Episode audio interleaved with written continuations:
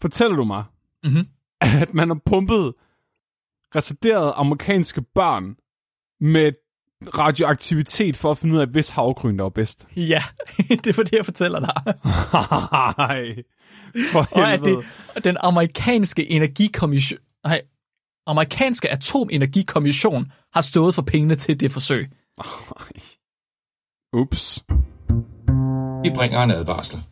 Den følgende podcast handler om vanvittig videnskab. Al forskningen, der præsenteres, er 100% ægte og udført af professionelle. Mark og Flemming står ikke til ansvar for eventuelle misforståelser, men minder jeg om, at de altid har ret. Husk at være dumme.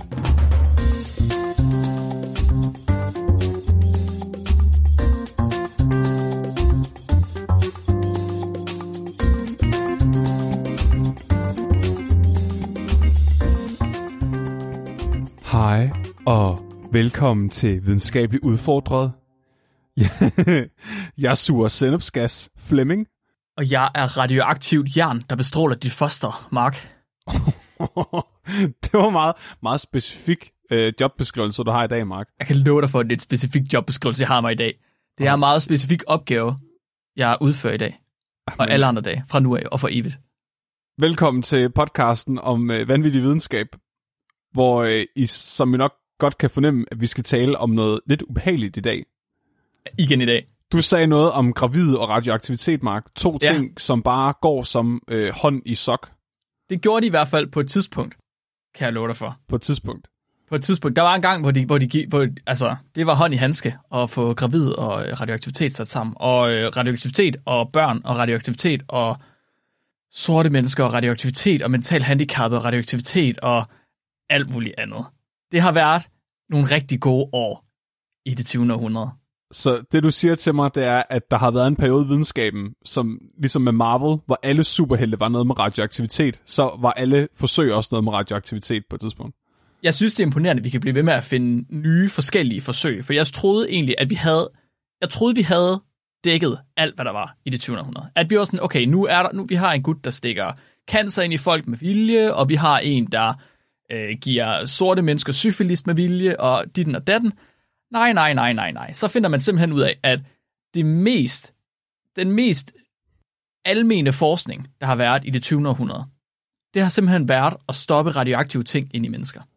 Og se om de blev til superhelte. Det nævner historien ikke noget om. Det var Nå. bare at stoppe ting, at stoppe radioaktive ting. Jeg tror måske ikke, men, men forventede det var det, der skete. Jeg ved ikke, har jeg, ly- har jeg lyst til at sige, at jeg glæder mig til at høre det? Det tror jeg. Jeg tror, jeg tror det, skal, det, bliver, det bliver meget godt. Det bliver meget godt. Okay, okay. Nå, men øh, hvis det går godt nok, så skal jeg tale om øh, dengang den amerikanske hær testede sennepsgas på deres egne soldater. Ja. Så det overordnede emne i dag. Jeg har skrevet ned, at det er, når USA mangler forsøgspersoner. Fordi det er lidt det, jeg kom frem til efterhånden. Til at starte med, så øh, tror jeg, at vi fik sagt, at vi havde forventet, at det skulle være noget med, når den amerikanske hær, de tester på deres egen. Øh, men det er gået op for mig, at alt i USA, der er offentligt, det har noget med militæret at gøre. På en eller anden måde. På en eller anden måde, så er det noget med militæret at gøre. Det vender altid tilbage til militæret. Ja, så øh, jeg tog simpelthen, og så stak af, og så sagde, det skal bare være, når hele USA, de mangler forsøgspersoner. Hvad Oh. gør de så? Der er altid løsninger, Mark. Der, er, altid der er nemlig lige præcis altid løsninger, Flemming. Det er der. Så i dag, der skal jeg tale om, øh, så jeg skal tale om civil instans, som jeg fik sagt. Altså ikke, ikke noget militært, som vi egentlig havde øh, teaset til at starte med. Men som jeg også sagde, i USA, der er alle offentlige institutioner en eller anden del af militæret. En lille smule del af militæret, right? Så det, jeg skal tale om i dag, de hedder øhm, USA's Atomic Energy Commission. Og det var en kommission, der var sat sammen for at sikre forskning i radioaktivitet for fredens skyld. For fredens skyld. For fredens skyld. Fordi i det, i det 20. århundrede, øh, cirka halvvejs igennem, der stod øh, verden efter 2. verdenskrig. Og så står Amerikas forenede nationer og vipper lidt på tæerne. Fordi øh, de, havde jo, de havde jo både vundet en krig, men de havde vist også gjort noget, der ikke var sådan helt vildt godt. Jeg ved ikke, om der er nogen, der kan huske det. Det tror jeg ikke. Nej, det, det var noget med, at de kom til at næsten udrydde et land ved at springe to atombomber ned over dem. Men det var okay, for det var de onde, de gjorde det på. Og USA var de gode. Ja, måske var det de onde. Det, ja. De var i hvert fald... Øh, de, de kunne godt se, at det, det var sgu nok ikke helt vildt godt, at, øhm, at have så et image, når nu man er en nation, der lige har reddet verden fra sådan en voldelig østrisk psykopat. Okay, okay, okay. Så det, de ville vise, det var så, at, radio, at det slet ikke var slemt, at de havde bombet Hiroshima, fordi radioaktivitet, det er sundt, og så begyndte, Okay. okay. de, at- og så begyndte alle bare at spise radioaktive cornflakes. Hvis det, nu, hvis det nu var det, de havde gjort, det havde været genialt. Det var, jeg tror ikke, det var derfor, de gjorde det. Men det kunne have været ultra genialt. Ej, det var nærmere, fordi at øh, USA, de ville gerne have deres image tilbage på plads. De skulle, de skulle vise, at de var en ordentlig nation. De var ligesom, det var, de var værd at have til at vinde 2. verdenskrig, og at de stadig godt må lege med atomer. Og, Og de var fandme heller ikke kommunister da. Ej, de, åh, det var de i hvert fald ikke. Nej. Så derfor så starter USA øh, efter 2. verdenskrig et nyt agentur, som de kalder for US Atomic Energy Commission, eller AEC. Og planen var, at kommissionen skulle sikre og kontrollere den fredelige udvikling af kerneteknologier og videnskab. Mhm. Og det gik...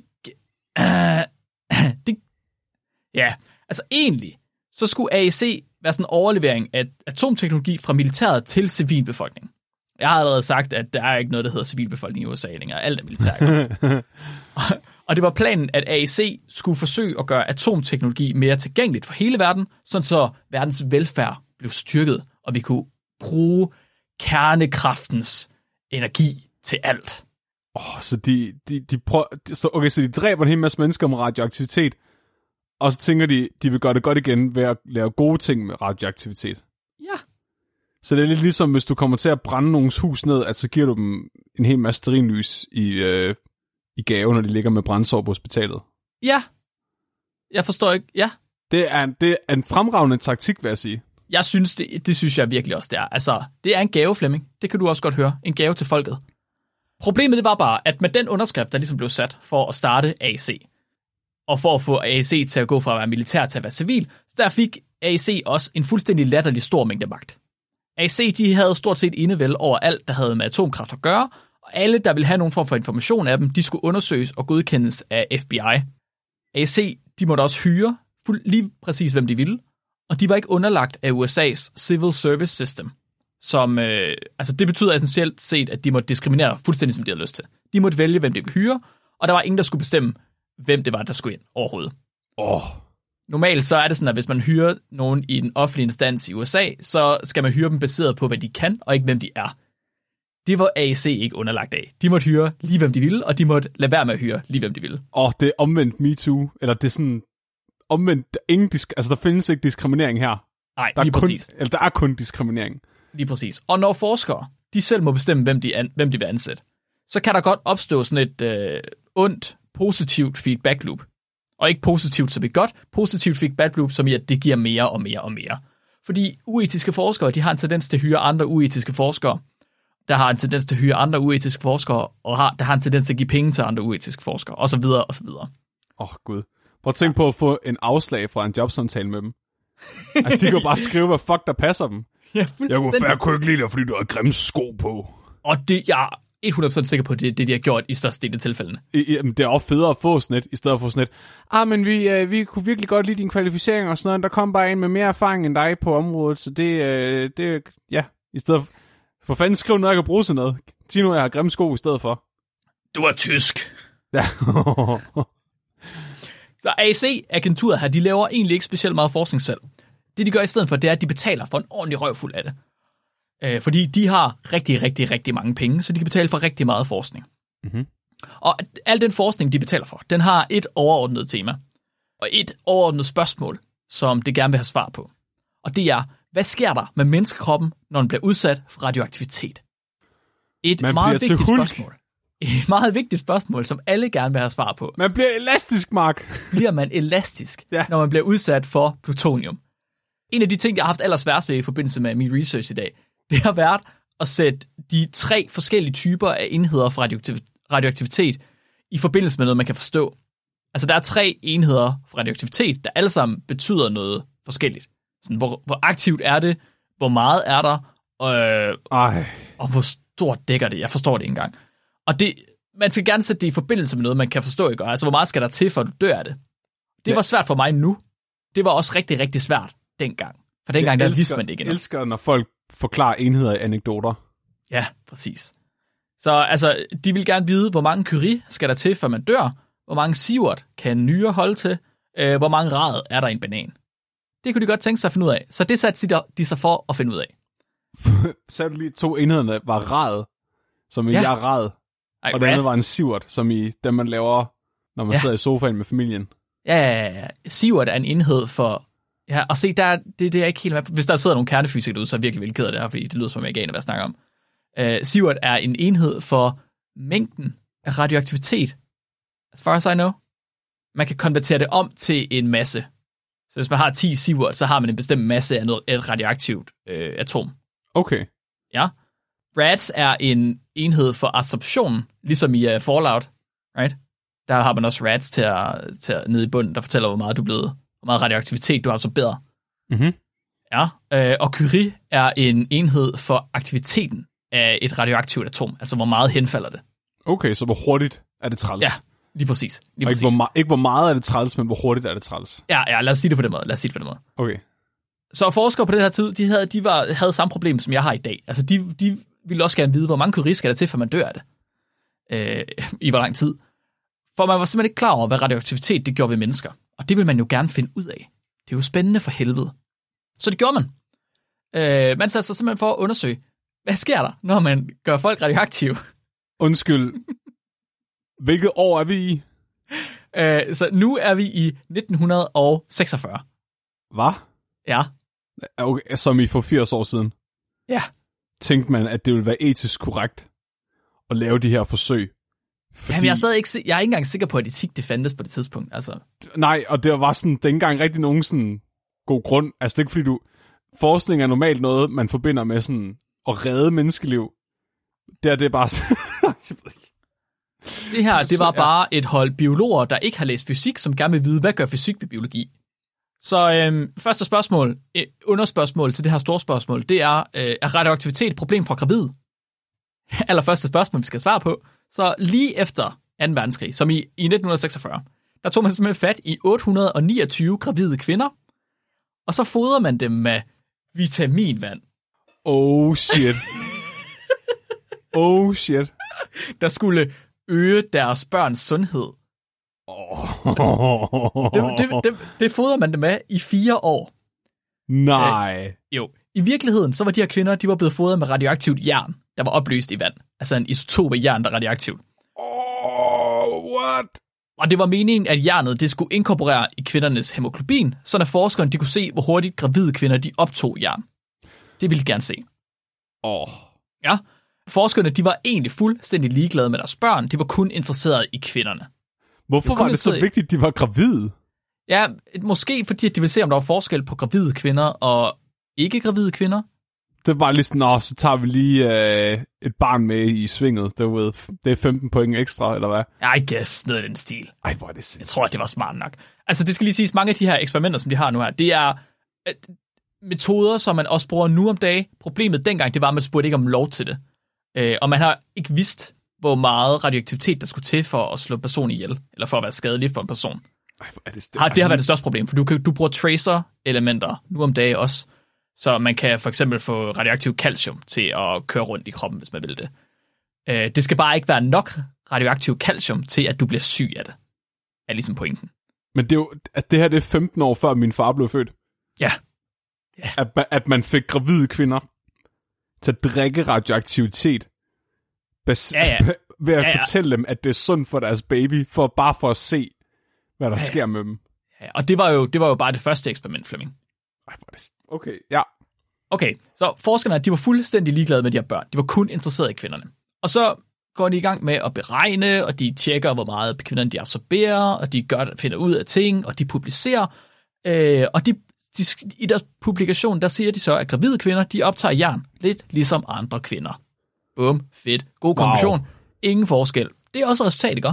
Negative øh, resultater er også resultater. Så går der 10 år, og så er der nogen, der begynder at sige, men altså, hvad med børnene? Nej. nej. Og vi, Nej. og roligt, vi er ikke kommet til, at man begynder at stikke ting i børn endnu. Det kommer. Øh, det, var faktisk folk, det var faktisk folk, der var bekymrede for børnene i stedet for. Okay. Så det er et ekstern hold, der simpelthen sætter gang i et metastudie, for at finde ud af, om den her radioaktive jern, som det er givet møderne, om det har en effekt på børnene. Og så går det op for dem, at det originale studies absorptionstal, altså deres rad, mm-hmm. det er for lavt. De mor og foster, de har delt cirkulationssystem, right? fordi at, du ved, hun er gravid, således at børnene de har optaget en del af hjernet fra moren. Ups. Tallene, de er ikke, altså, de er ikke vildt langt fra. Det er ikke sådan, at, at barnet har taget halvdelen af morens hjern, nødvendigvis. Øhm, I en voksen, der vil de her, den her forskel ikke betyde særlig meget. Så det, er ikke, det er ikke noget, der gør noget for deres konklusion. Problemet er bare, at øh, i børnene, der estimerer man, at de har absorberet omkring 15 rad, altså 15 rad per dosis. Det er ikke forfærdeligt meget, det er ikke slemt. Man siger 25 rad, det er minimum for at se en fysiologisk reaktion Ja. i en, i en voksen. Okay. Børnene, de har fået 15 rad, og de vejer jo altså alt mellem ingenting og så en 3-4 kilo, Fuck. i stedet for at veje 70 kilo. Ups. Ja. Så metastudiet, de finder en statistisk signifikant forøgelse i leukemi. Nej. Åh, oh, det er nederen. Ja. For ingenting. For altså, de der data er jo ikke noget værd. Intet overhovedet. Intet. Ikke det mindste værd, Flemming. Men til gengæld så fandt vi ud af, at hvis gravide kvinder, de drikker jern, så får deres børn blod, blodkræft. Radioaktivt jern. Ja, ret, selvfølgelig radioaktivt jern. Men okay, så hvad havde de, hvad havde de tænkt, de ville kunne bruge? Altså, hvad, hvad, havde, hvad var hypotesen? Var det, at, at gravide kvinder kunne bruges som et skjold mod en atombombe? At hvis du nu er i et rum med en gravid kvinde, og du så kaster dig under hende, at du så kan overleve en atombombe, for eksempel.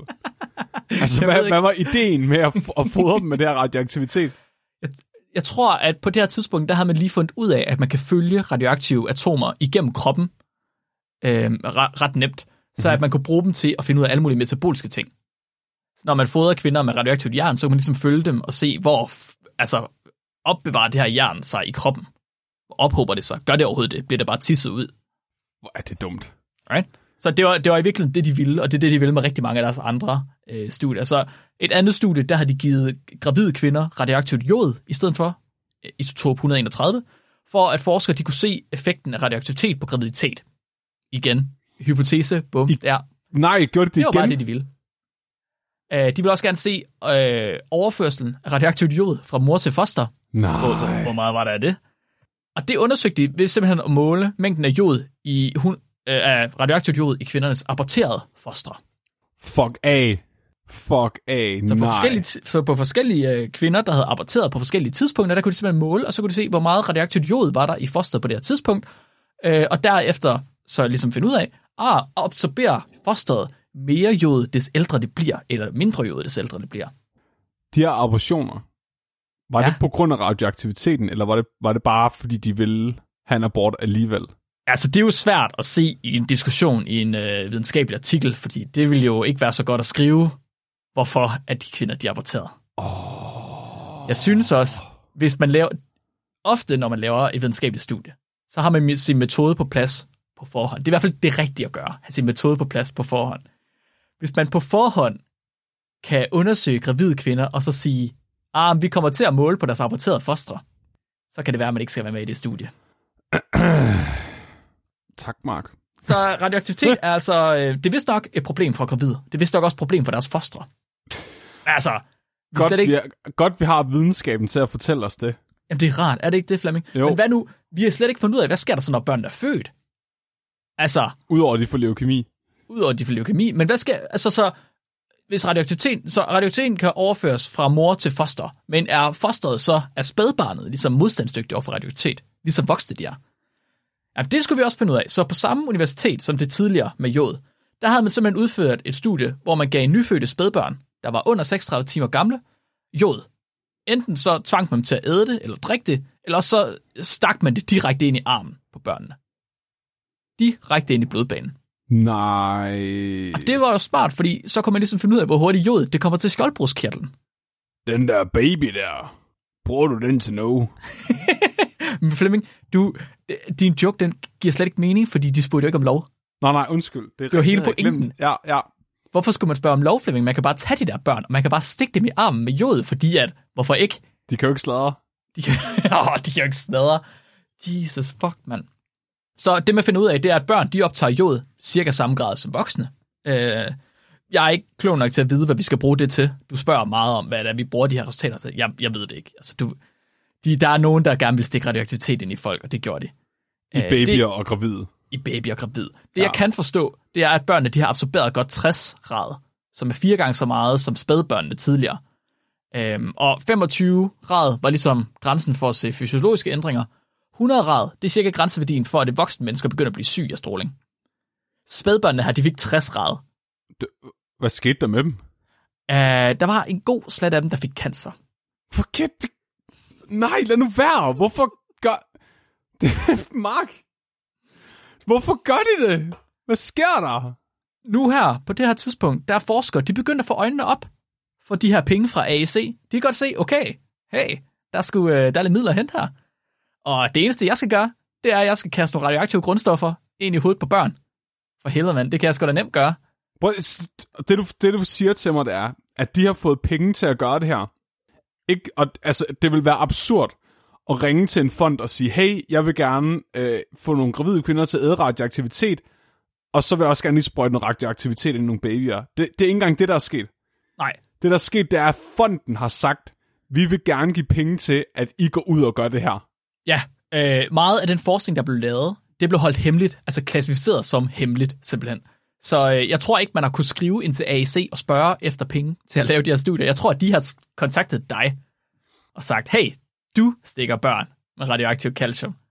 Tror du det bare, det er sådan en eller anden psycho-rig person, der bare, øh, altså du ved, når rige mennesker keder sig?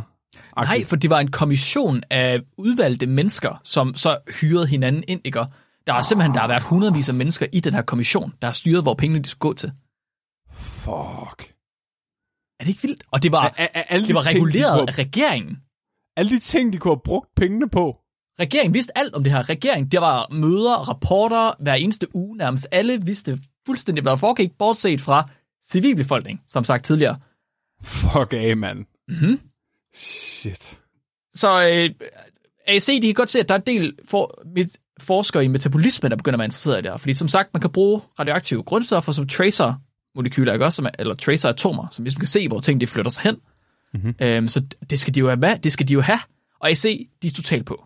Så længe, at I kaster nogle radioaktive atomer ind i mennesker, helst børn, så skal I få i hoved og i røv. Det, det skal I have.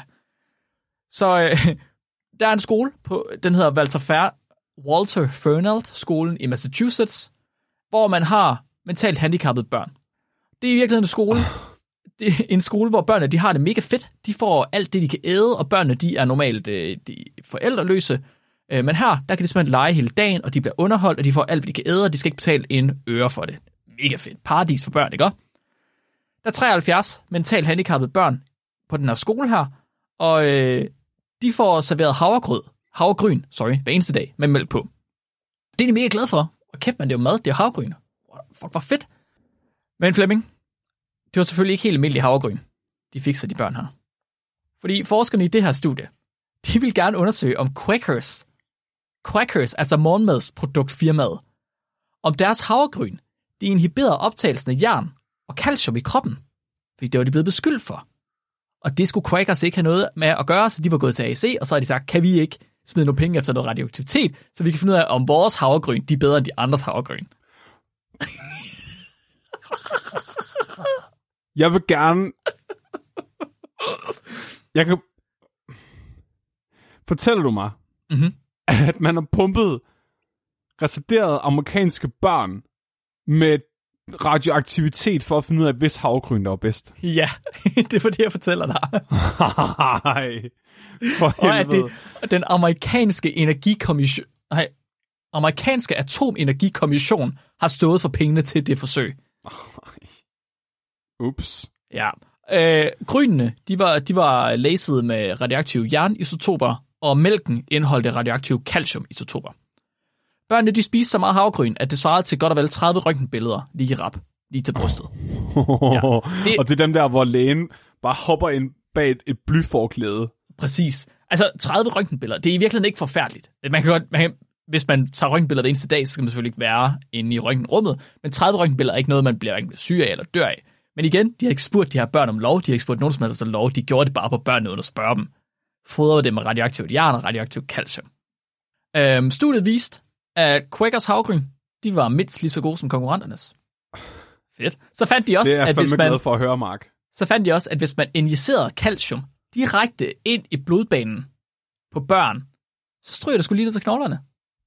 Ej, er det rigtigt? Fordi de har selvfølgelig lavet tre forskellige forsøg, og i de sidste forsøg, der har de droppet mælken, så har de bare sprøjtet calcium direkte ind i blodårene på børnene. Er det, var det fordi, de havde tænkt sig at lancere Quakers som drop? ja, Til dig Quakers, på farten, der ikke har tid til at spise Quakers, nu som heroin. intravenøs mælk. Åh, oh, kæft, mand. Ej, hvor er det sygt. AC, de fortsætter med at udvide deres forskning. Det er ikke, altså det er ikke, det er ikke nok det her. Børn og gravide, det er slet ikke nok. Vi skal videre, ikke? Vi skal udvide hele tiden. Det kan godt blive vildere, det kan godt blive mere end det her. De kan godt se, at børn, selv fattige børn, og selv mentalt handicappede børn, det er, ikke, det er ikke nok. De kan sgu ikke få nok af det til deres forskning. Øh, og børn, de er i virkeligheden ikke så vigtige. Hvad fanden skal man bruge dem til, right? Hvad, hvad kan man bruge resultater af børn til? virkeligheden? Så i stedet for, så begyndte de at smide en masse penge efter en håndfuld studier, øh, som blev klassificeret som hemmelige, ligesom de andre. Og de her studier, de tog alverdens fattige, farvede, syge, mentalt handicappede mennesker, og så udsatte de dem for stort set alt, hvad man kunne forestille sig. Folk, de blev fodret med radioaktivt jod, de blev injiceret med plutonium, øh, de blev injiceret med radioaktivt fosfor, og skolebørn, de fik stukket uranstænger direkte op i næsen. Ej, for helvede. Jo. Hold nu kæft, mand. En u- sådan en... Så- Som fucking fagkridt, så stak de stænger, sorry, det var ikke uran, det er radium, stak stænger med radium op i næsen på børn. Og ved du, hvad det værste er, Flemming? Nej. den metode, man gjorde det, fordi det kunne bruges som behandlingsmetode. Så man tog øh, godt vel 800 skolebørn, fattige skolebørn, og så stak man radium op i næsen på dem. Fordi man kunne gå ud fra. Og så så man, at åh, det hjalp. Nogle af de børn her, de havde haft øh, hvad hedder det, mellemørsbetændelse, og havde simpelthen fået dårlig hørelse af det. Og normalt så skulle man ind og operere dem ind i svælget. Fordi at der er et eller andet, der klapper sammen derinde. Men med radium, så kunne man sgu ordne det i stedet for. Ingen anelse om hvordan, men det kunne man. Så man kunne, sgu- man kunne ligesom spare en operation, så det begyndte man da bare at gøre. Man begyndte bare at give børn Hvis der kom en tumor derinde, så... Præcis. Det er da skide smart. Fuck, Så det blev, altså det blev en ret øh, brugt behandlingsmetode. Og Prøv lige, op mod... prøv lige at tænke på, hvordan man behandler børn i dag. De må jo fandme ikke engang lege på en legeplads, der er sjov længere. Altså, det, de kommer bare ind i sådan en fucking gummicelle, når øh, der ikke er voksne i nærheden, fordi at de, det må ikke være sjovt. Men det er sgu da nok fordi, at tilfældige mennesker, de har været ude og stjæle tilfældige skolebørn, og så har de stukket fucking hjernestænger med radium op i næsen på dem. Hold kæft, man. Ups. Altså, hvad skal en hjernestang op i næsen til at starte med? Hey, hey du der, vil du... Kunne du tænke dig noget videnskab? Jeg har noget herovre på bagsædet i min bil. Ja. Du skal bare, du skal bare sniffe den her, den, den her metalstang, Ja. så hårdt du kan. Jeg har noget uran, du gerne må klappe over i min bil. Åh, kæft, mand. Op mod 2 millioner børn blev behandlet på den her måde, efter, fordi det blev så brugt en behandlingsmetode. Senere, der er der et studie, der har fundet, at øh, børn, der blev behandlet med stænger, med radium, de havde 15% større sandsynlighed for at få cancer senere i livet, end børn, Ups. der ikke blev behandlet. er det rigtigt? Yep. Ups, ups, ups, ups. Hov, hov, sådan kan det gå. Ej, ja. På det her tidspunkt her, efter at have bestrålet indsattes øh, klunker med stråling, så begynder AC at blive utålmodig. Nu er det ikke nok for dem. Efter at have stukket jernstinker op i næsen på børn med radium for enden, så synes de, de synes ikke, deres forsøg de er voldsomme nok endnu. De synes godt, det kan blive vildere. De er blevet lidt utålmodige nu. Der skal ske noget. Der skal ske noget vildt. Hvor- Hvordan kan du blive ved, Mark? Jeg troede, da, da, du, da du havde sagt det med vitaminvand og, og, og gravide kvinder, så tænkte okay, nu bliver det ikke værre. Ah, det, altså, mm, de tager lige øh, det sidste skridt videre, og så i gang sætter de Operation Green Run. I Operation Green Run, det lyder pænt, gør det ikke det? Green Run, det lyder næsten som sådan et øh, løb for naturen, eller sådan noget, gør det ikke det? Det er det ikke, Flemming. Øh, her der slipper de 12.000 curie jod 31, jod 131 løs, ud over tre amerikanske landsbyer i Washington-området. Nej, nej! Jo, jo, deres egen byer. Og som jeg sagde tidligere, øh, det er ikke til at forstå, hvad de her enheder de er. Mennesket har godt og vel 0,2 mikrocurie af radioaktive stoffer, atomer i vores krop. Mhm. Det vil sige, at de har sluppet 6 milliarder gange så meget aktivitet løs ud over tre byer, som vi Wow. normalt oplever i vores egen krop. 6 milliarder, det er mere end 9. 6 milliarder, det, det er mere end 9. Det er det i hvert fald. Det har er jeg hørt. Rigtig meget. 6 milliarder, det er, det er lige til at dø af. Og øh, det var der også folk, der gjorde. Beboerne i det her område, de fik selvfølgelig ikke noget videre om det. de gik bare og fik cancer, og det var først i Nej, 1900 folk der bare går og brækker sig og får udslæt over det hele og sådan noget. Fuldstændig. Og gør, Det vilde er, det, Operation Green Run, det var, hvor de bevidst slap jod løs ud over deres fucking egne byer. Hvor er det sindssygt. Men fra det her sted, hvor de gjorde det, det var øhm, en, en, hvad hedder det, en fabrik, hvor de lavede plutonium til atombomberne. Der havde de i virkeligheden sluppet altså 10 gange så meget øh, radioaktivitet fri, men uden at det var med vilje Nej, over tiden. Uden at folk de har opdaget det. Så har de bare lækket lortet ud i grundvandet og ud i, øh, ud i naturen, ud over folks mad. åh. Og det var Åh. først i, altså det her, det skete i 50'erne, at de slap løs, at slap det her øh, jod løs. Det var først i 1986, at folk de begyndte at finde ud af, at de blev udsat for stråling. Osa, sosa, marker, hva'? 30 år tog det fucking for dem at finde ud af det, de her indbyggere. Og altså på, på det her tidspunkt, jeg tænker, at grund til, at de kan finde ud af det, det er jo fordi, at størstedelen af befolkningen, de er røget på grund af cancer. Altså, de er altså Yes. døde af leukemi, right? Ingen vidner, ingen vidner. Ingen vidner. Igennem 20 år, 20 år, Flemming, der udfører amerikanske forskere, der er betalt af AC, de udfører over 29 studier med mere end 210.000 uvidende voksne og børn. Alt sammen for at vi nu ved, at Quakers havregryn, det er lige så godt som de andre. Men prøv at. Det den viden skal du ikke underkende. Det gør jeg. Det gør jeg. Jeg, jeg tror ikke, at du kan, du overhovedet få havregryn fra Quakers længere.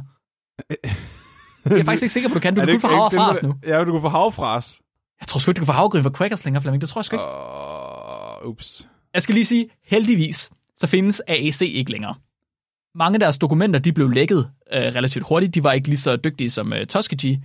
Men i forbindelse med Tuskegee, der begynder det at gå op for folk, at det skulle nok ikke okay at forske på folk, uden at fortælle dem, hvad det er, du forsker i. Det sgu nok ikke okay at tvinge børn til at æde radioaktiv calcium. Ej, de har bare ødelagt det for os andre, Mark. Fuldstændig. Så AC, de blev. AC blev opløst i øh, 1974, efter at have lavet 29 studier på 210.000 intet anende mennesker. Det er også sygt, altså, en ting er at kunne finde på at gøre det, altså at, at, at uds, altså give 210.000 mennesker cancer med radioaktivitet. En anden ting er at gøre det for ingenting. Altså sådan, jeg kunne forstå, hvis at det var for at redde måske 10 gange så mange liv, at en psykopat så ville tænke, okay, matematik, det giver mening. Men at det, men at det er for at, finde ud af noget, der ikke er noget værd alligevel. Altså, det, har været, det har været grundforskning, sådan, hvor, hvor hurtigt bevæger hjernen sig i menneskekroppen. Kan, kan du ikke, kunne du ikke finde en anden måde at finde ud af det på, tak? Kan, vi, ikke- kan du ikke lave den metode? Jeg synes ikke, den, jeg kan ikke lide den. Jeg vil godt være fri. Det er sådan lidt svært at retfærdiggøre. Jeg forstår det Bagefter. simpelthen ikke. Det vildeste er, ingen af de forskere, ingen af de politikere, øh, eller nogen som helst mennesker, der har arbejdet for institutionen, eller er blevet betalt af institutionen, har mødt nogen form for konsekvenser af de her eksperimenter. Det kunne godt være, at de lige skulle have noget vitaminvand. Det, det eneste, der er sket, det er, at Bill Clinton han gik ud i 95, og så sagde han undskyld til de der børn, der skulle æde de der havregryn. Hovsa. Horse. Horse sauce. I did not have relations to that Quakers Oh my oatmeal. Det er for sindssygt. Det er Nå. noget af det vildeste. Det er faktisk noget af det mest sindssyge, at jeg har hørt. Så det Jeg er kan, ikke, jeg simpelthen... kan ikke komme øh, i tanke om noget videnskab, der har været mere udskidt end det der. jeg havde lidt håbet, at du skulle til at fortælle mig noget. Jeg, jeg kan ikke hamle op med det der. Det kan jeg Okay, ikke. okay, okay, okay. Det, okay. okay, det kan jeg ikke. Ikke, Men- ikke den skala der. Det her, det er virkelig, det er for mig at se hovedårsagen til, at man ikke skal bo i USA. Hold kæft, hvor har de bare fuldstændig skidt på deres indbyggere. Alt, hvad de overhovedet kan. Hvor er det fuldstændig sindssygt. Det er helt sindssygt. Ja, der blev også der blev spurgt om Auchi ikke var med ud at skide. Auchi for sød. Men Auchi, det var, okay, så det var en person, der virkelig, ja. virkelig led den mest smertefulde død, man kunne forestille sig. Ja. Men, men alligevel, Og det var et uheld, det der skete med ham. At forskellen de så kom og blev ved med at stikke i ham, det var ikke et uheld, og det var selvfølgelig heller ikke i orden. nej, det var synes- ligesom om, de holdt ham i live rigtig længe, og det var uetisk. Ja. Men det her, de, de var jo ikke årsagen til, at han døde.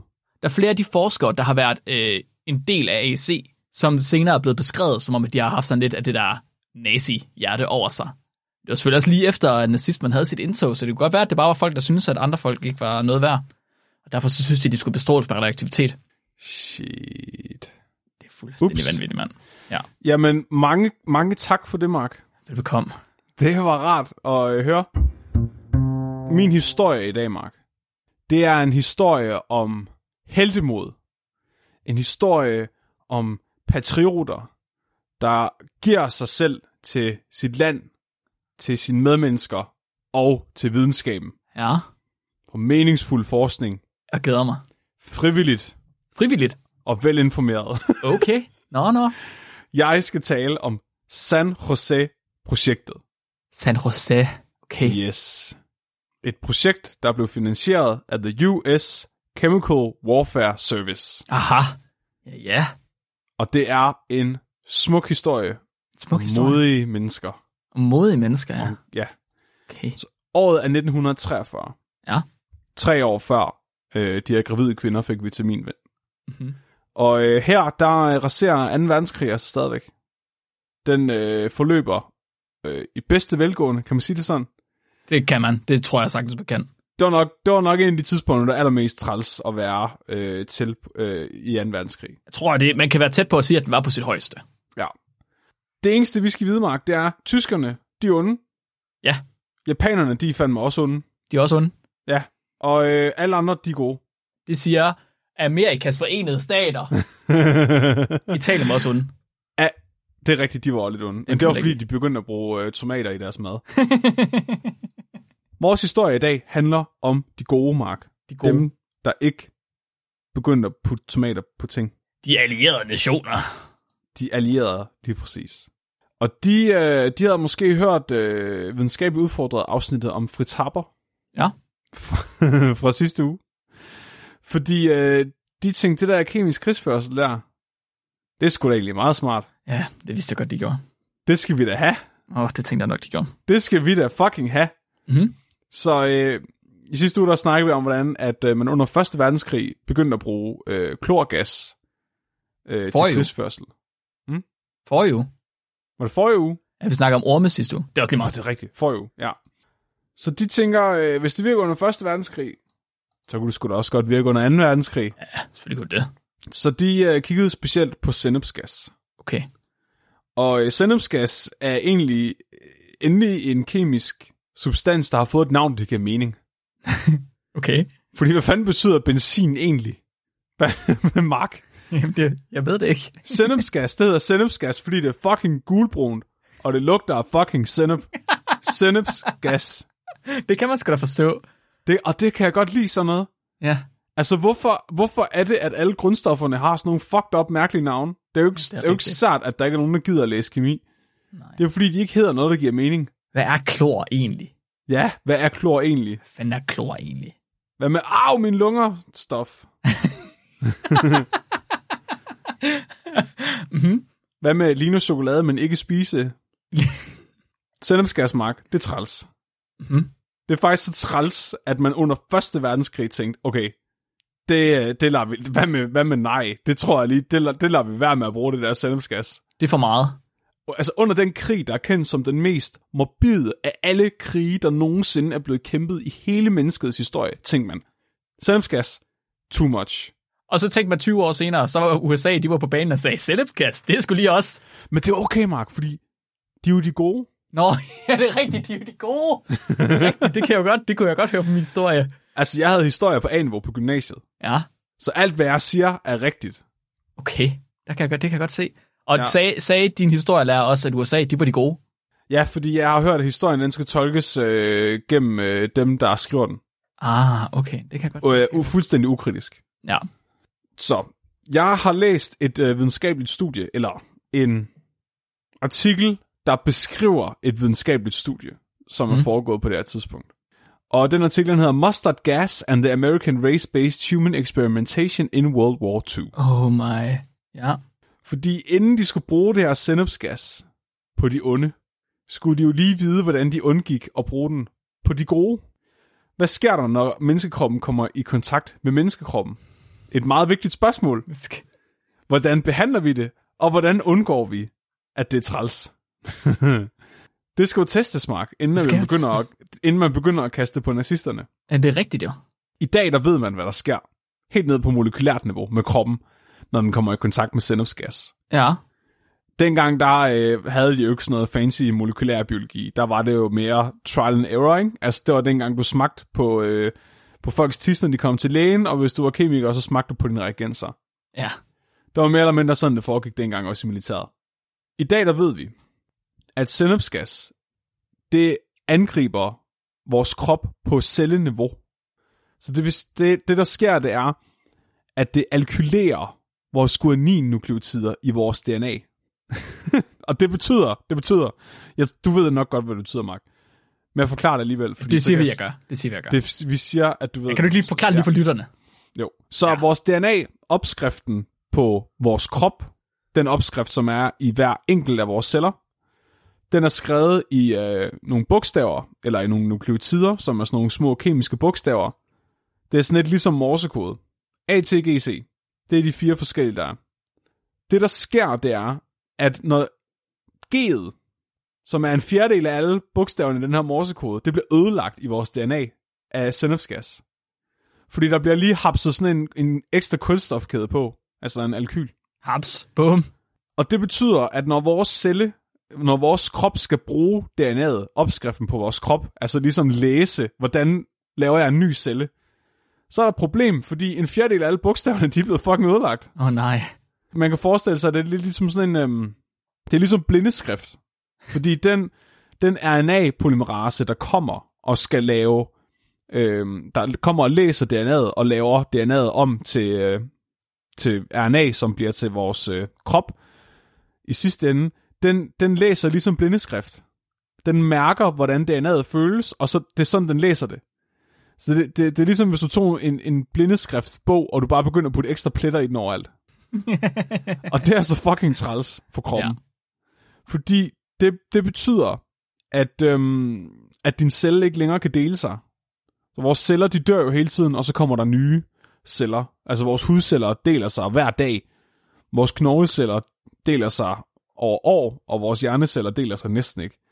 Hår og negle er også noget, der deler sig virkelig hurtigt. Så det, det der sker, er, de, øh, de virker indtil de dør, og så kommer der ikke flere. Bum. Åh, oh, det lyder ikke sjovt. Det øh, minder rigtig meget om noget andet træls, som du lige har talt om. Det minder meget om radioaktivitet. Fordi mm. når folk bliver udsat for radioaktivitet, så bliver deres DNA også skudt i stykker af, ja. af radioaktiviteten. Og det er simpelthen det, der gør, at, at de dør, fordi de får bare organsvigt og alt mulige spændende ting. Det er også derfor folk, der bliver udsat for stråling, de mister deres hår og deres negle, for eksempel. Fordi det er de celler, der deler sig oftest, så det er det, man ser først. Så sennepsgassen gør altså det samme som radioaktivitet, men mindre det ødelægger dit DNA. Men det er ikke lige så, man kan man sige, dybdegående som radioaktivitet, fordi det er kun den del af din krop, det kommer i kontakt med. Så det går mest ud over huden, og hvis du indånder det, øh, ud over din luftveje. Det øh, manifesterer sig som blister på huden, ret omgående. Så det er også ligesom meget høje doser radioaktivitet gør, at du får sådan nogle altså, forbrændinger nærmest, og, mm-hmm. og, og blister. Og så bliver det til cancer med tiden. Godt, vi bruger det på de onde mark, Ja, ja. og ikke på vores egne soldater. Så det, det blev aldrig brugt på deres egne soldater. Hvordan, te, hvordan- tester man så, om, om det virker mod de onde? Uh, ja, okay, det kunne godt være, der skete det, at uh, deres egne soldater meget helt selvstændigt kom og sagde, vi melder os frivilligt til at blive gasset med sennepsgas, fordi ja. Det var det, der skete. Ja, ja. Det jo heldigt, at vi, øh, de allierede, havde de bedste soldater, Åh som nej. vil gøre alt for deres land. Nej. Amerikas forenede stater. Meldte de sig, altså meldte de sig rent faktisk frivilligt? Det beretter historien, ja. Ja, beretter historien. Ja, tak. De- De... Min bare røv. Det, man, man har talt med nogle af dem her, der overlevede det. Og øh, nogle af dem så det som deres patriotiske pligt at blive gasset for deres land. Det passer ikke. Men når man så begynder at- læse lidt mellem linjerne, så begynder det også at gå op for en, okay, for det første så vidste de ikke, hvad forsøg de ville blive udsat for. Så de, de, de fik bare tilbudt, at de kunne deltage i de her forsøg, og så få nogle penge for det. Men de fik ikke at vide, hvad det var for nogle forsøg. Så var der også mange af dem, der skulle sendes til fronten i 2. verdenskrig, som fik tilbudt at gøre det her i stedet for. Åh, åh, det er ikke i orden. Pest eller No. kolera. Oh yes, Kugledød eller gasdød. præcis. Oh, wow. Det skal lige siges, Mark. Jeg, jeg mener dig lige om, vi, ta- vi taler stadigvæk om de gode her. Vi taler ikke om de onde. Jeg synes, grænsen den er sløret. Men det her sennepsgas, ikke?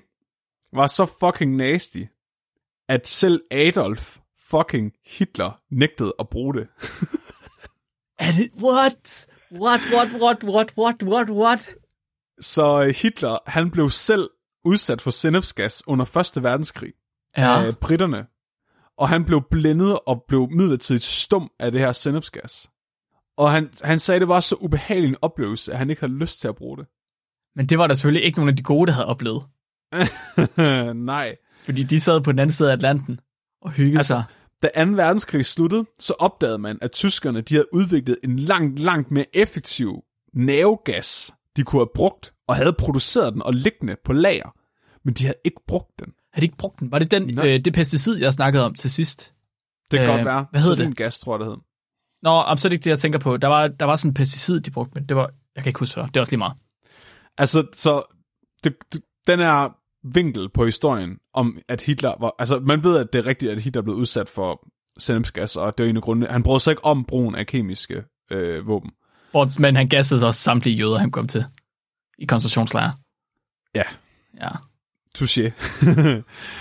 øh, men man, øhm, man, man mener også, at det er fordi, de lavede det her blitzkrig rigtig meget, hvor at de ligesom stormede fjenden. ja. Så hvis du lige, hvis du lige har spredt giftgas ud over området, så er det ikke særlig smart at løbe derind bagefter. Så altså, det er virkelig nemt nok at sige, at man ikke har lyst til at gøre det, hvis altså, grunden til, at man ikke gør det, det er på grund af, det er taktisk. Ja, præcis. Ej, um, vi gør det ikke, fordi at det er en taktisk fordel. Vi gør det, fordi at man, vi lader være med at gøre det, fordi at man må ikke gøre det mod fjenden, fordi det er ubehageligt. Det er ikke godt. Jeg, jeg, har ikke taget, jeg har ikke taget opvasken endnu, fordi den skal lige stå i blød. Ja, ja. vi tester ikke på vores egne soldater.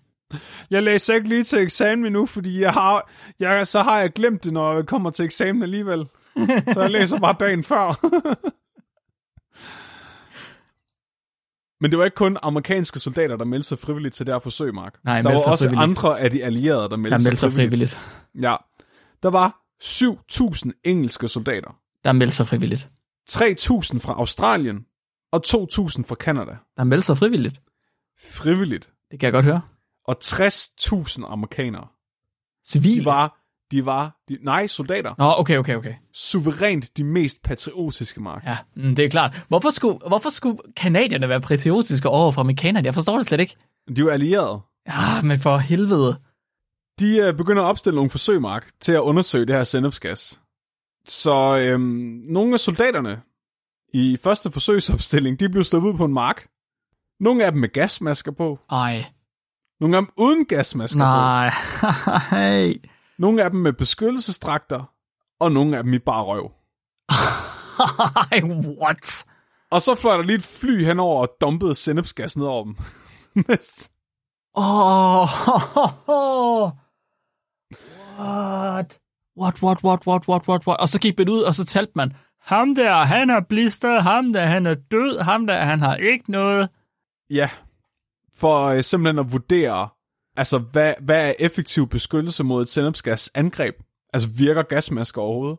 Okay, okay, okay, okay, okay, okay, okay. Så du sagde gasmasker, beskyttelsesdragter, bare røv. Mhm. Mm-hmm. Mhm. Var der nogen i almindelig tøj? Højst sandsynligt. Okay. De har lavet alle mulige kombinationer, ja. Okay, okay, okay. Fordi jeg kunne, jeg kunne lige forestille mig, at de har sådan tre grupper, hvor de ikke har noget som helst imellem, og så er de sådan, ah, okay, man skal i hvert fald have beskyttelsesdragt på, før det virker. Nej, nej, nej. Der har alligevel været lidt mere gennemtænkt end det. Men, men jeg, øh, både, jeg tror både for at vide, hvor meget sennepsgas skal de bruge på fjenden, hvis de vil bruge det, og for at vide, om det overhovedet kan betale sig at have beskyttelsesdragter på, og hvor meget Mhm. der skal til for at beskytte sig. ja, fordi hvis ikke det kan betale sig, så kan de lige så godt lade være med at producere dem jo. Præcis. Ja, så kan man bruge sit gummi på noget andet. Ja. Øh, så var der også øh, nogle andre forsøg, Mark, hvor øh, soldaterne, de kom sgu da bare direkte ind i et gaskammer. Ja, hvorfor ikke? Og så fik de lige en god gang senneps øh, sovs der. Lige, øh, lige i luftvejene. Hvordan, hvordan må det være? Kunne du forestille dig at være forsker i de der eksperimenter? Kunne du forestille dig at stå og så sige til dine medmennesker, og ikke, ikke, ikke folk, du ser som en fjende, folk, som rent faktisk er din, altså din medsammensvorne, patri- mm-hmm. I er patrioter sammen. Og Ja. så skal du sige til dem, kan du lige gå derind og få kemikalieforbrændinger, til du dør af det? Altså, de oh, var nej, ikke nej, til Kenneth, de døde, Kenneth, Mark. Kenneth, du skal tage din underbukser af. Du må ikke lige prøve underbukser på. Det er Mark, dig, de du er bare ikke- de var. De ikke indtil de døde. Det var indtil de var uskadeliggjorte. Det er endnu værre. Det, er endnu, det gør det ikke bedre. Nej. Nej, det er så sindssygt. Så kunne man se... Åh. Og Fritz Haber, han mente jo, at der var ingen øh, vej men efter øh, kemisk øh, krigsførsel. Nej, nej. Det skal Nej, bare nej. gås væk. Ja. Så nogle af de ting, de gjorde ved de her soldater, efter de har været inde i gaskammeret, Ja. Så nogle af dem, de var jo så heldige, de kom derind med gasmasker på. Ja. Det var der også nogle af dem, der ikke gjorde. Så nogle af dem, der var så heldige, de kom derind med bukser på, og det var der også nogle, der ikke gjorde. De skulle så mm. teste de forskellige behandlingsmetoder, Mark. Forskellige former. Ja. Så når du, når du først er gået ind i et sennepsgaskammer i bare Ja. røv, Ja. så har du nogle blisterhister her. Ja, ja, ja. Og det er faktisk en af de ting, man fandt ud af, det var, at øh, man fik særligt mange blister på ballerne for Hold nu luk nu røven. Det er rigtigt. Hvil- Hvilken praktikant har siddet og målt? Og, de her baller, de har 10 blister, men havde kun en på maven. Det er true story. Det er nok de mest meningsfulde resultater, de fik ud af alle de her forsøg. At man var- får flere blister på røven. Ind på ryggen. Hvorfor er det meningsfuldt? og det sagde du selvfølgelig. du sagde bare det mest meningsfulde. Ja. Men Mark, Okay. når man tester de her forskellige behandlingsmetoder, og man er en god videnskabsmand, Mhm. mm-hmm. fordi man er på de gode hold, så ikke en god videnskabsmand, fordi man er en god videnskabsmand. man er en god videnskabsmand, og man holder med de gode, og man gør det rigtige, Okay, ja. så husker man sine kontroller. Det gør man, det gør man, det gør man. Hvad er kontrollen i det her Åh oh, nej, forsøg? det nej. Nej, så er der nogen, der ikke bliver behandlet. Ja. Der er Ken, nogen, Kenneth, der- Kenneth, kan du lægge den salve ned? Du skal ikke behandles. Ikke noget creme til dig. Ingen mere forestille der. At komme ind i et fucking et gaskammer, blive gasset med sennepsgas, i bare røv, og så bagefter ikke blive behandlet for det. Og vidste de godt, at de gik ind til sennepsgas? Ja. Okay. Ikke, ikke nødvendigt. De vidste ikke, hvad sennepsgas var første gang. Første gang. Første gang. Du siger ikke til mig, at der er nogen af dem, der gik derind flere gange. Det gør du ikke. Det mener du ikke. Det mener du ikke. Har de testet på, på nogen to gange? Op. Op, op, op, op. Hvor meget? Hvor meget? Hvor meget? Fem? Hvad? Fem? Op. Nej, det gør man hvad? Hvorfor sagde de ikke nej? Oh, Jeg vil hellere blive skudt i nakken, end at blive testet på, med sennepsgas over ja, 10 gange. I don't know. For meget. Alt for meget. Op. Jeg vil ikke, være- jeg vil ikke med til en leg her. Jeg vil ikke. Der, øh, man, øh, man har faktisk øh, opsporet nogle af de øh, personer, der har været øh, forsøgspersoner øh, efterfølgende. Dem, der er blevet testet mange gange. Dem, der overlevede. Ja, for det skal jeg skulle lige til at sige det. Gå ikke ud fra, at dem, der er blevet testet på mange gange, de overlevede. Der var jo nogen, der lov til at gasmasker på, Mark. Så, så det, der skete, det var i 1993, så øh, blev der nogle dokumenter, der blev lækket, hvor man fandt ud af det her. Ja. Og der gjorde man faktisk en indsats for at finde øh, de, de overlevende. Mm-hmm. Men altså i 93, ikke? Ja. Og de her forsøg blev lavet i 43. Ja. Og de blev udsat for et stærkt kraftfremkaldende giftstof. Ja. Du kan godt forestille dig, at det ikke var særlig mange ud af de her 60.000 øh, forsøgspersoner, man, man ligesom opsporede 50 år efter. Og det var det ikke. Det var, de, Nej. havde, de havde for hudkræft. Det havde de alligevel. Eller lungekræft. Det er ikke det. Der kan man bare se. Ud, ud, ud af de 60.000, der lykkedes det dem at finde 610, Oh my fuck. Ej, nej, nej, nej, nej. Hvor er det... for ligesom at kompensere dem. Det er statistisk signifikant. På den forkerte vej. Ja, ja, for at er kompensere 5%. dem for deres, øh, deres lidelser. Men du, ikke, du sidder der som halv, fucking 100 år gammel, ikke? Og så skal, du, så skal du have en tier for at være blevet gasset med sennepsgas i 40'erne. Ja, som 14-årig. Så det, du spørger om nu, ikke, det er, øh, hvor mange gange blev de testet på? Ja, det har, det det, det har vi faktisk øh, et svar på. Det har vi et svar øh, på. Ja, så øh, man øh, fik fat i en af de her, øh, de her testpersoner tilbage i år 2017. Nej, 2015 har man interviewet en af dem. Okay. Øh, og hans navn, det var Ro- øh, Roll Edward Rollins. Ja. Nej, Rollins Edwards, sorry. Han var en af dem, der blev lukket ind i øh, gaskammer med gasmaske på. Og han Okay. sagde, at øh, de blev lukket derind hver dag i 30 dage. Stop, stop, stop, stop, stop, stop, stop, stop, stop, stop. 30 dage. Ja, hver dag i 30 Det er dage. fucking overkill. Ja. Prøv at på et eller andet tidspunkt, så er man bare nødt til at sige, der er ikke flere resultater efter det her. Alle de er døde på dag nummer to. du behøver ikke teste med på kontrolgruppen. Jeg ved det godt. Han sagde, at folk skreg og ville ud, og at nogle af dem besvimede af frygt. Og de blev først lukket ud, når forsøget var over. Og forsøget var over, når fjenden var uskadeliggjort. Jeg hørte dig Han- lige sige, jeg hørte dig lige sige fjenden. I forsøget. Ja, Den, præcis. Den, den, den simulerede fjende. Ja, mm, simuleret fjende. Jeg kan godt høre det. Som øh, 95-årig, der led han stadig af klaustrofobi og havde øh, hudproblemer. Der, Og han havde haft gasmaske på. Ja. Det, ja, det er ret sindssygt. Så øhm, ja, udover at, øh, at de her forsøgspersoner, de øh, blev udsat for ydmygende, smertefulde og øh, skadende oplevelser, så var de jo på den gode side, Mark. De gjorde Ja. det for videnskaben, og de gjorde det for retfærdigheden. Mm-hmm.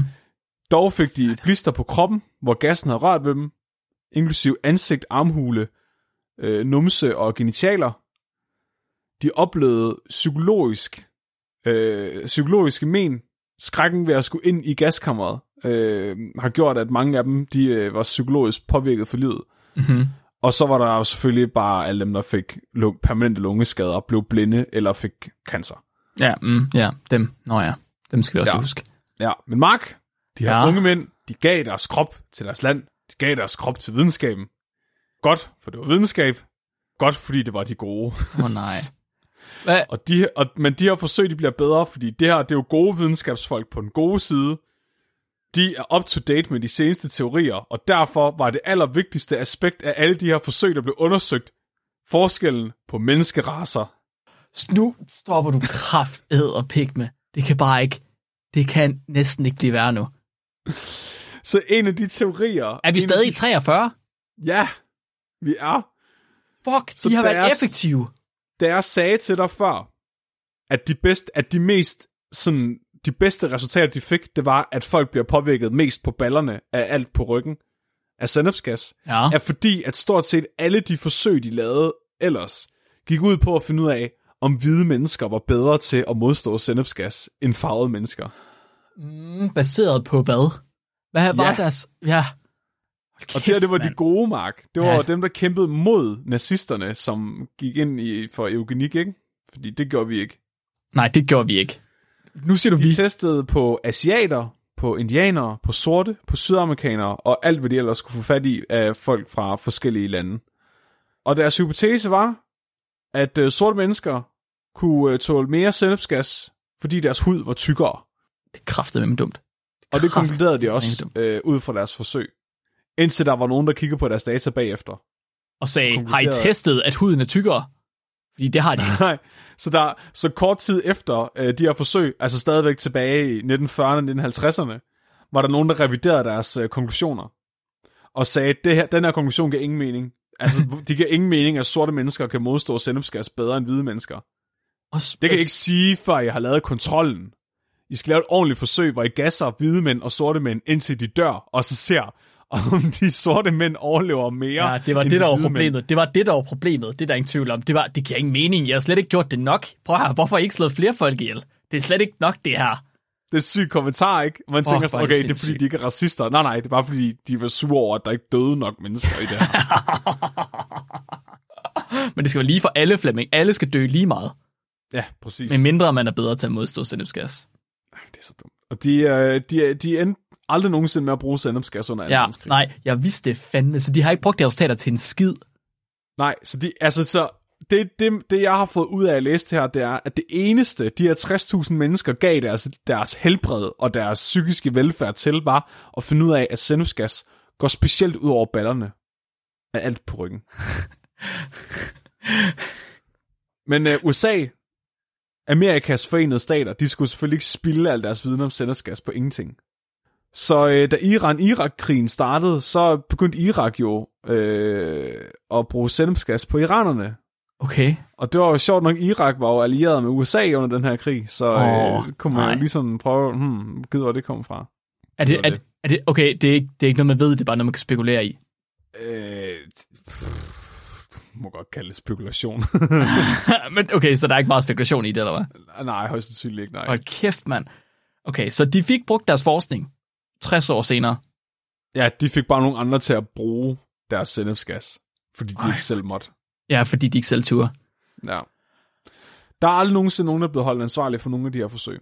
Jeg synes, øh, jeg, der er så et gennemgående tema i vores... Øh, det er sjovt. Der er et gennemgående tema i vores tema i dag. Der er aldrig Ja, nogensinde ja. nogen, der er blevet holdt ansvarlig for nogle forsøg. Det har aldrig haft nogen konsekvenser for nogen, nogen steder. Hvor er det Andet end fucking dem, der sindssygt. fik cancer af det. Hvor er det fuld... Ja, bortset fra de mennesker, der selvfølgelig er døde af det. Og er blevet kom til skade og whatever, er blevet forsket på. du, du sagde, at du ikke kunne op på, øh, på siden af mig. Det synes jeg faktisk, du har gjort. Jeg synes faktisk, at du var der. Ah, det ved jeg ikke helt. Det må vi lade lytterne øh, bestemme. Altså, jeg synes trods alt, den radioaktive dosis, som mine, jeg siger mine, altså som øh, forsøgspersonerne i min historie, de fik, det var jo forholdsvis lav i de fleste tilfælde. I de tilfælde, ja. der er det mennesker, man har vidst, man har slået ihjel. Og man har gjort det med vilje i fucking 30 dage. Det er fuldstændig ja. sindssygt. Det er fuldstændig ja. vanvittigt. Ja, det er ret sindssygt. Ej, hvor Begge er... dele, synes jeg. Jeg synes, øh, ej, jeg ved ikke, jeg synes også, det er ret sygt at give gravide kvinder og nyfødte Ja, det er det også. havregryn. Det er det også okay. Og stik gravid, øh, radioaktivitet direkte ind i nyfødte, det er mærkeligt. Ja.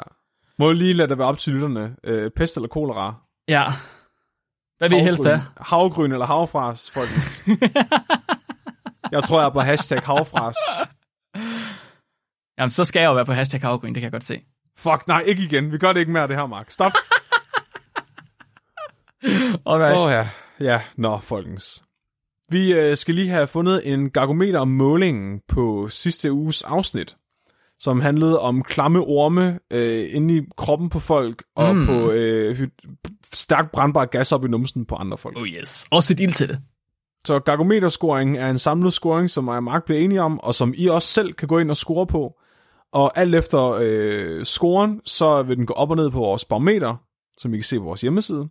Og det her barometer fortæller noget om, hvor udfordret pågældende afsnit er. Og Barometer, det er selvfølgelig lavet af Barometer Bjarke, som er en god ven af vores podcast. Så den samlede score for sidste uges afsnit, øh, afsnit 19, Lærer der forsker på sig selv, blev 78, hvilket er rimelig godt. Ja, og fordelt på øh, hovedsageligt fjollefaktoren og Nobelfaktoren. Jeg synes, det var meget Ja. Nobelværdigt at øh, stikke brintgas op i, op i maven på hunden. Og se ind til det. Og på sig selv, mens ens assistent står og holder om ens numse. Nå ja, det havde jeg faktisk glemt. Det er også meget godt. Så hør det, please hør det afsnit, hvis I ikke har hørt det. Jeg har, Please. jeg har selv hørt det, efter vi optog. Please hør det afsnit. Har vi nogle lytterspørgsmål i dag, Mark? Vi har et lytterspørgsmål i dag, Flemming. Vi har fået et lytterspørgsmål sendt ind af Helene, der sidder lige inde på den anden side af min væg. Um, og hun har skrevet ind, hun har faktisk ikke skrevet, hun, hun kom hen til mig og kiggede på mig, stirrede dødt på mig med sine øjne, og så sagde hun, kan vide om komapatienter får huller i tænderne. Hvad så? Selvfølgelig gør de det. Nej, hvorfor? Hvad tror du? Okay, hvad siger du? Nå nej, for de spiser ikke med munden. De spiser ikke med munden. Men jeg googlede, og jeg har fundet ud af, at der findes folk, der er ansat til at gøre munden ren på komapatienter. Men det er ikke bare fordi, der kravler sådan æderkopper ind i den og sådan noget. I don't know. Ligger de ikke med lukket mund? Det er jo ikke sikkert. Ligger de ikke med slanger ind i munden og sådan noget? Nej. Ikke alle sammen i hvert fald. Okay, lad os, lad os lige sætte en præcedens her. Men Mark, Mark, Mark, Mark, ja. prøv at høre. De der komapatienter, ikke?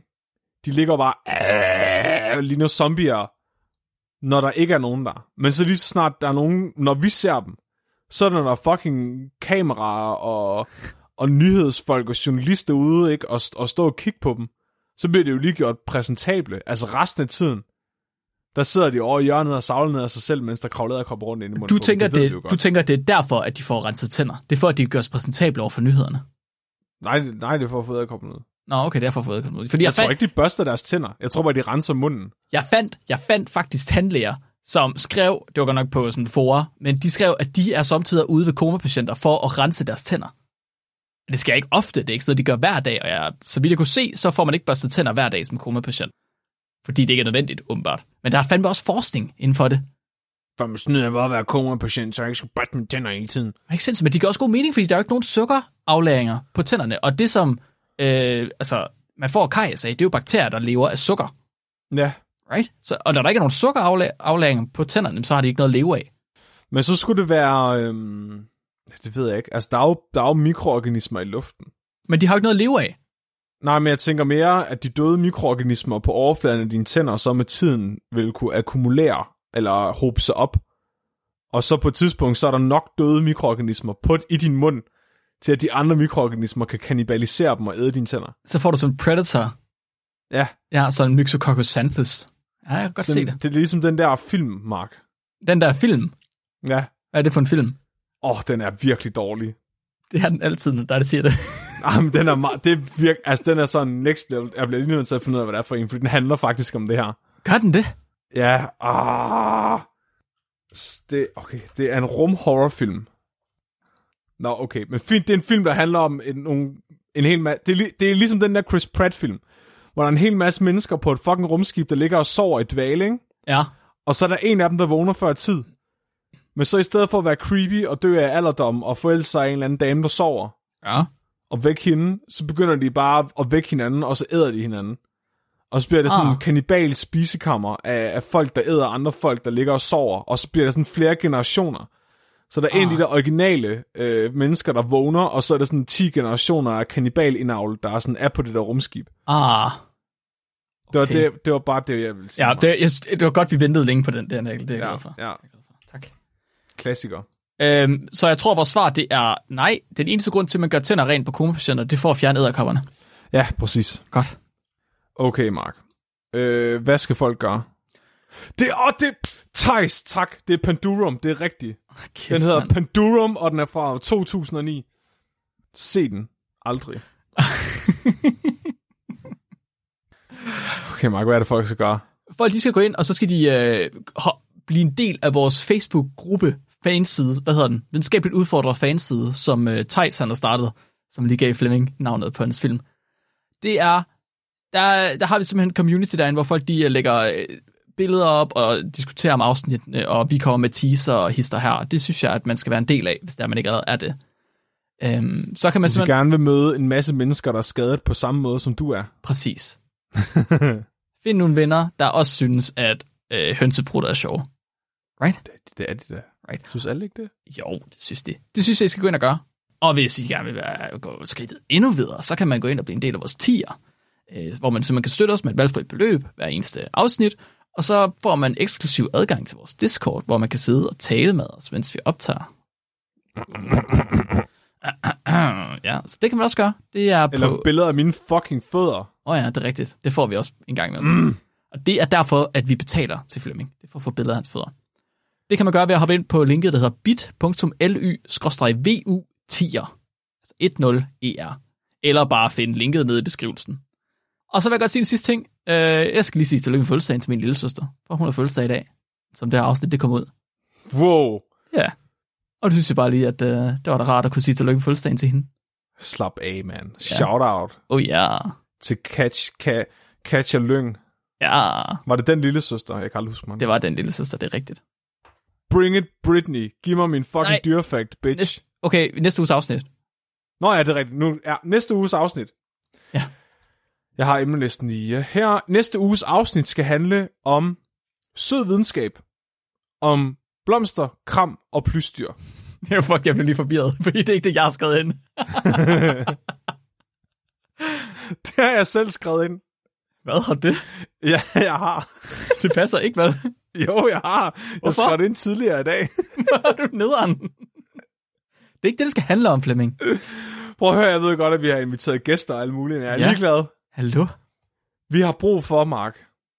Vi har brug for, at alting ikke handler om gravide, gra, gravide mennesker, der får radioaktivitet, og folk, der får brændende gas op i numsen. Men det kommer det heller ikke til i næste uge. I næste uge skal vi rent faktisk snakke om, jeg tror, rigtig videnskab. Vi skal i hvert fald snakke med en rigtig videnskabsperson, en rigtig forsker.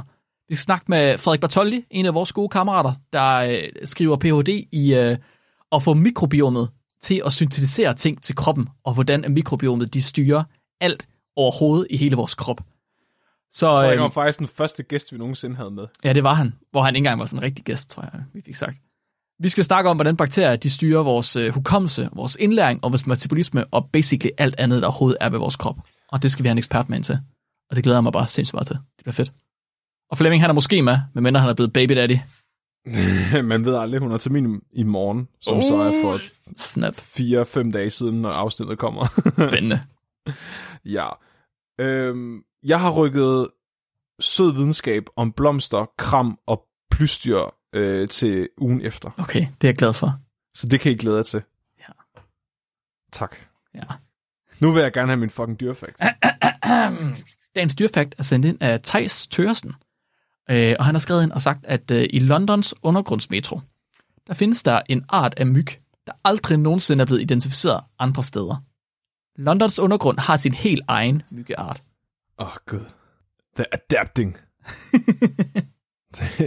jeg tror også, øh, at der lever dyr i min krop, der ikke er blevet set andre steder. Det tror jeg faktisk, du er fuldstændig ret i. Mit navn er Flemming, Og mit navn er Mark og du er blevet videnskabeligt udfordret, husk at være dum.